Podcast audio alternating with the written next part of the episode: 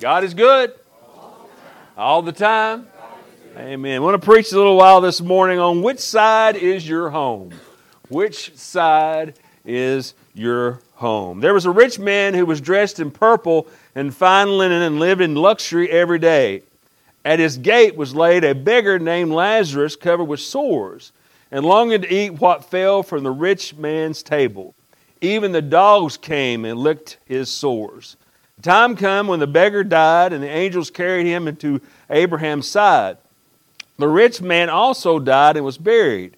In Hades, where he was in torment, he looked up and saw Abraham far away with Lazarus by his side.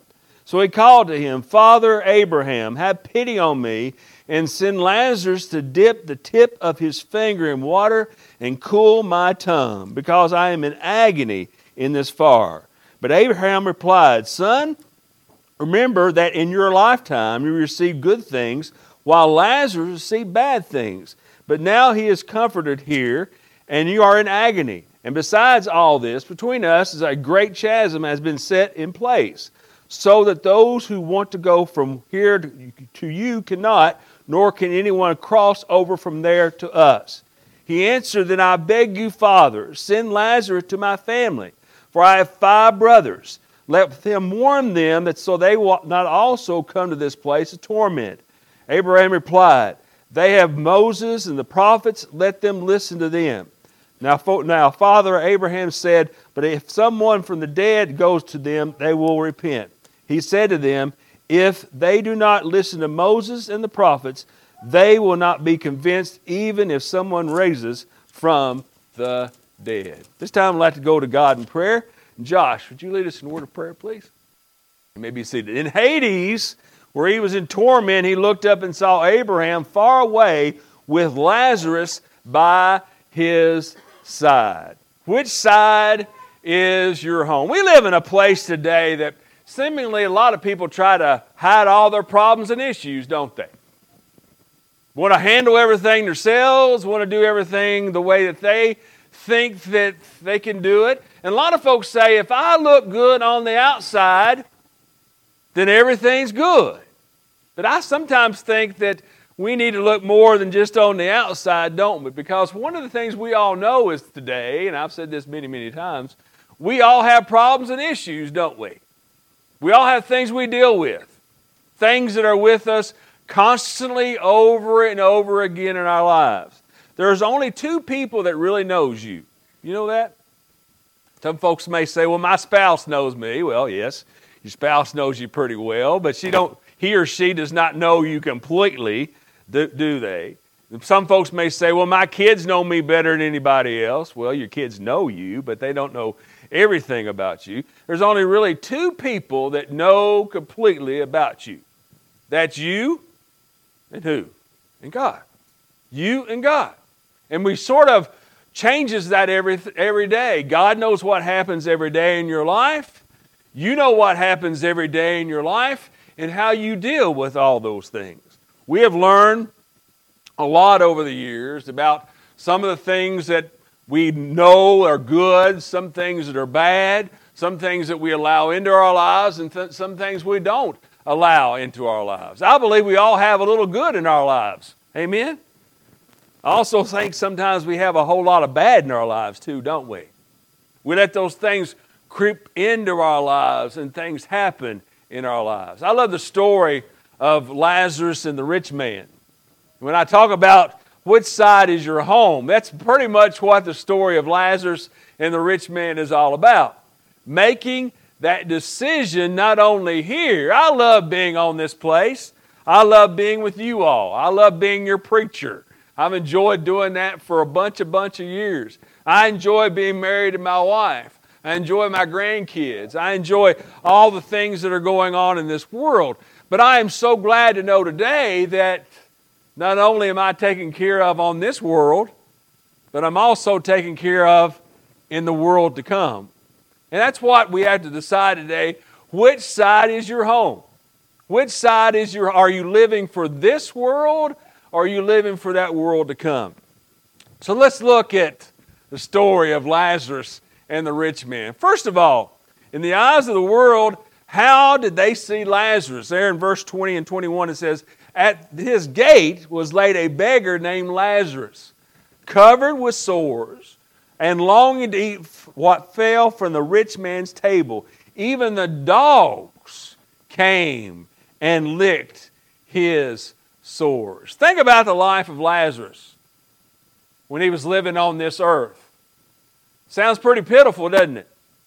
Laying at the laying flat of his back for days upon days, being a beggar and asking for others to, to help them. And the scripture not only says that, he had sores all over his body. No one seemed to care.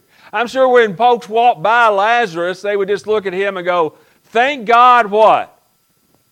Thank God that's not me. Thank God I can look down at him and see what's going on and say to myself, I'm glad that's not me. And they just walk on by and don't think a, think a single thing about Lazarus. What do you think Lazarus was thinking? Please, somebody help me. Just give me one moment of peace. Give me one moment of realizing and having somebody that cares for me, somebody that goes out of their way for me. I don't know if any of the rest of you have ever laid flat on your back for a few days. Well, I got to do that for three months.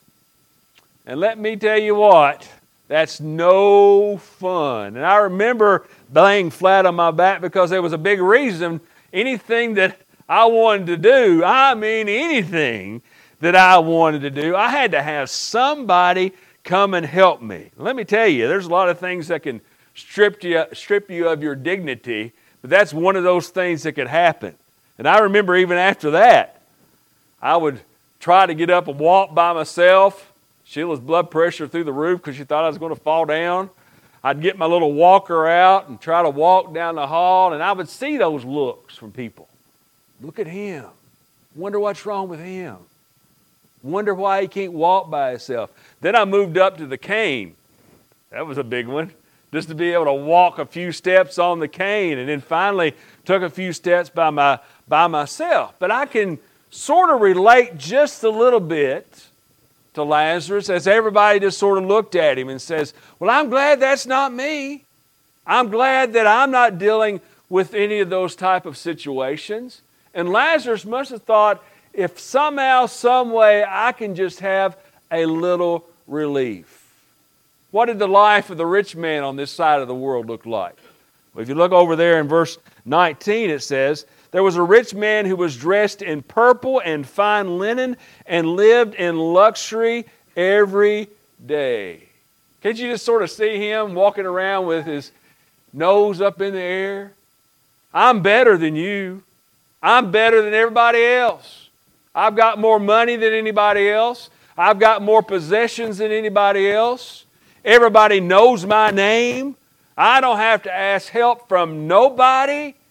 Nobody, I really don't care what anybody else thinks about me because if I love myself and I'm doing it my way, then everything is great. And I'm sure he thought that nothing could ever touch him, nothing could ever bother him because he had everything. And I'm sure a lot of people, you remember, a lot of people would look down at little Lazarus and they would say, I'm glad that's what?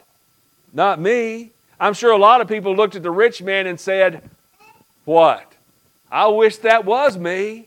I wish I had everything that he has. And I'm sure he went through life, didn't worry anything about serving God, did he? Didn't worry or heard about Jesus or heard all of those things. And I'm sure he never took a second thought about, well, you know, my life, one of these days, is going to end. One of these days, I heard this morning on TV, it said in 2089, there's a chance that a big meteor is going to hit the United States or somewhere in the world. And I looked at Sheila and I said, Well, honey, we don't have to worry about that because I'm not going to be around in 2089. Amen? But one of these days, all of us are going to take our last breath. One of these days, we're all going to have to be accountable for what? For what we are doing when? Right now. And how we are living our life. We don't know for sure when it happened, but somehow Lazarus must have talked to God, mustn't he? Somehow Lazarus must have had to take the step and said, God, I know I'm not much. I know I'm not well respected. I don't have a lot of money. I don't have no money. I don't have anything, God. All I can offer you, God, is what? Myself and my heart. That's all I can do, God. But Lazarus somehow decided to turn that life over to God and know that the, when his life ended, there was something extra special. But the rich man never did, did he? He just lived his life however he wanted. There's a lot of people living that life today, aren't they? They don't care about anybody else. They don't care what anybody else thinks. They don't care what God thinks about them. All they care is they have everything they want and everything that they will ever need. There also, we see, we have to all decide which side is our home. Praise be to God today. When you take your last breath in this world, it's not the end. Amen? Because when you are a Christian, it is what? Just beginning. It is not the end. You are just receiving that new life and feeling the power of our Lord and Savior Jesus Christ. Lazarus, the scripture says, passed away, and also the rich man did as well. But this is sort of where the story, where the uh, coin sort of flips on the other side a little bit, doesn't it? Remember? Rich man had everything on this world, didn't he? Everything he ever thought he needed. And Lazarus had what? Nothing. Had nothing. Lazarus didn't have nothing. Well, after Lazarus' last breath, which side did he wake up on? There in verse 22, it says, the, the time came when the beggar died, and the angels carried him to Abraham's side. Let's think about that. When Lazarus woke up, what did he see? He saw that wonderful place called what? Heaven. No longer was Lazarus laying flat on his back. What was he doing? I would say he was dancing a little jig a little bit, right? Look at all the wonderful things he was seeing.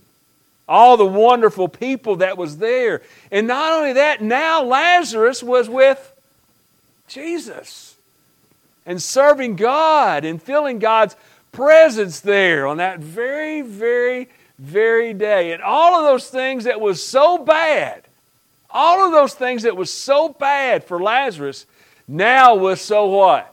So perfect and so good.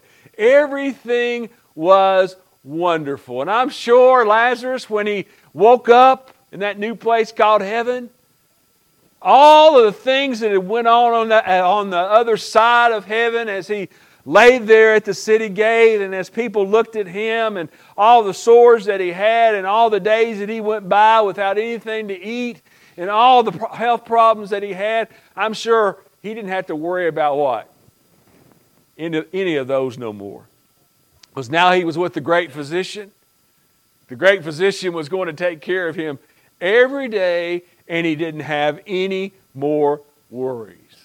Think on the other side with me after the rich man's last breath, which side did he wake up on? Over there in verse 23, it says, The rich man also died and was buried. In Hades, where he was in torment, he looked up and saw Abraham far away with Lazarus by his side. One of the things we can say about hell, it's a completely opposite in that place called heaven, isn't it? All the things you think's great about heaven in hell, all of those things are just as bad on the other spectrum, aren't they? When the rich man woke up, it didn't matter how much money he had in the bank, did it? It didn't matter how many times he walked by and people patted him on the back and told him how great he was and how wonderful he was and all these type of things. It didn't matter anymore. Because the rich man had lived for this earth, he had not lived for what? For eternity. He had not made that decision to turn his heart and his life over to God. I, praise be to God, I know I'm never going to have to wake up in that place called hell. Aren't you glad you aren't? Aren't you glad you have salvation in your life? But you know what? You have to make sure of that, don't you? You have to not say, well, Brother Paul, you can't just give that lip service and say, well, Brother Paul, I, I'm, I'm doing my best. I hope someday I can have that salvation in my life. I'm just not ready for that because look what happened to that rich man. He thought he had it all. He thought everything was peaches and cream and he didn't have to worry about anything else. But when that last breath was taken from him, look what happened. Remember there, we reap what we sow, don't we? Look at verses 25 through 26. But Abraham replied, Son, remember in your lifetime you received good things while Lazarus received bad things. But now he is comforted here, and you are in agony. And besides all this, between us and you is a great chasm has been set in place, so that those who want to go from here to you cannot, nor can anyone cross over from there to us. After your last breath, you could not change. Make sure you hear this from me this morning. If you don't hear anything else, after your last breath, you cannot change the place you're going. You realize that? That's everlasting what? It's too late. After that last breath, you reap what you sow. There's no changing that. You can't say, well, I want to do over. I want to try my best to change my life. No. You have to realize that when that last breath is taken from your body, there's only two places you go. And what are those? Heaven or what? Or hell? Where will you spend your eternity? Well, the rich man says, Well, you know, maybe it's too late for me. But could you send somebody to go talk to my five brothers? Could you send somebody to go talk to the rest of my family? Could you send somebody to go talk to my friends and others that need salvation in their life? You know, folks, I think we all can say today, I can say it. We all know people that needs Christ, don't we? We all know people that have not made that decision. We, we all know a lot of people that's living their life like the rich man, aren't they? Doing whatever they want, saying whatever they want to say, going wherever they want to say, hurting whoever they want to hurt. And they not turn their heart and life over to Christ. But I truly believe I want all of us, no matter who you are, I want all of us to be in heaven, don't you? And I want all of us to have the chance to talk to somebody. And the rich man says, Please send somebody back. Send Lazarus back. They'll believe Lazarus. They know who Lazarus is. They probably walked by Lazarus just like he did. And they probably looked down at Lazarus and said terrible things about Lazarus. But please send Lazarus back because they will listen to him. They will listen to Lazarus, and Lazarus will be able to help them not to cause them to come to this terrible place than the place that I am. What's the scripture say? No. They're going to have their own chance. They're going to have their own chance to turn their heart and life over to Christ. Which place is your home? Today, I, I think I can relate a whole lot more to Lazarus than I can the rich man, don't you? Because this world's not easy. This world is not all things that we love to talk about all the time in our life. There's going to be bumps in the road, there's going to be struggles in your life, there's going to be things that are happening in your life. But for as Christians, we have hope, don't we? We have the hope of Lazarus. We know that this too shall pass. Everything's going to be all right because when this world ends, heaven is going to be my home. Also, on the other end of the spectrum, make sure that your name doesn't go along with that rich man. But make sure that you know that your heart in life is talk is in the place it needs to be, in that place in the resting arms of our Lord and Savior Jesus Christ. But also today, what do we learn from the rich man? It's important for us to get our house in order, but it's also for us important for us to be able to help others that we love to get their house in their in order as well. So share that salvation to yourself and also share that salvation with others. I love the story of Lazarus and the rich man. How that when we leave this world, we're going to have full of riches, aren't we? We're going to feel that glory of God and be reunited with all of our family. Let's just make sure you're a part of that family today as well. If you need to turn your heart and life over to Christ or anything that Jesus has talked to you about today, we invite you to come as we have our closing song. Joel Laurie.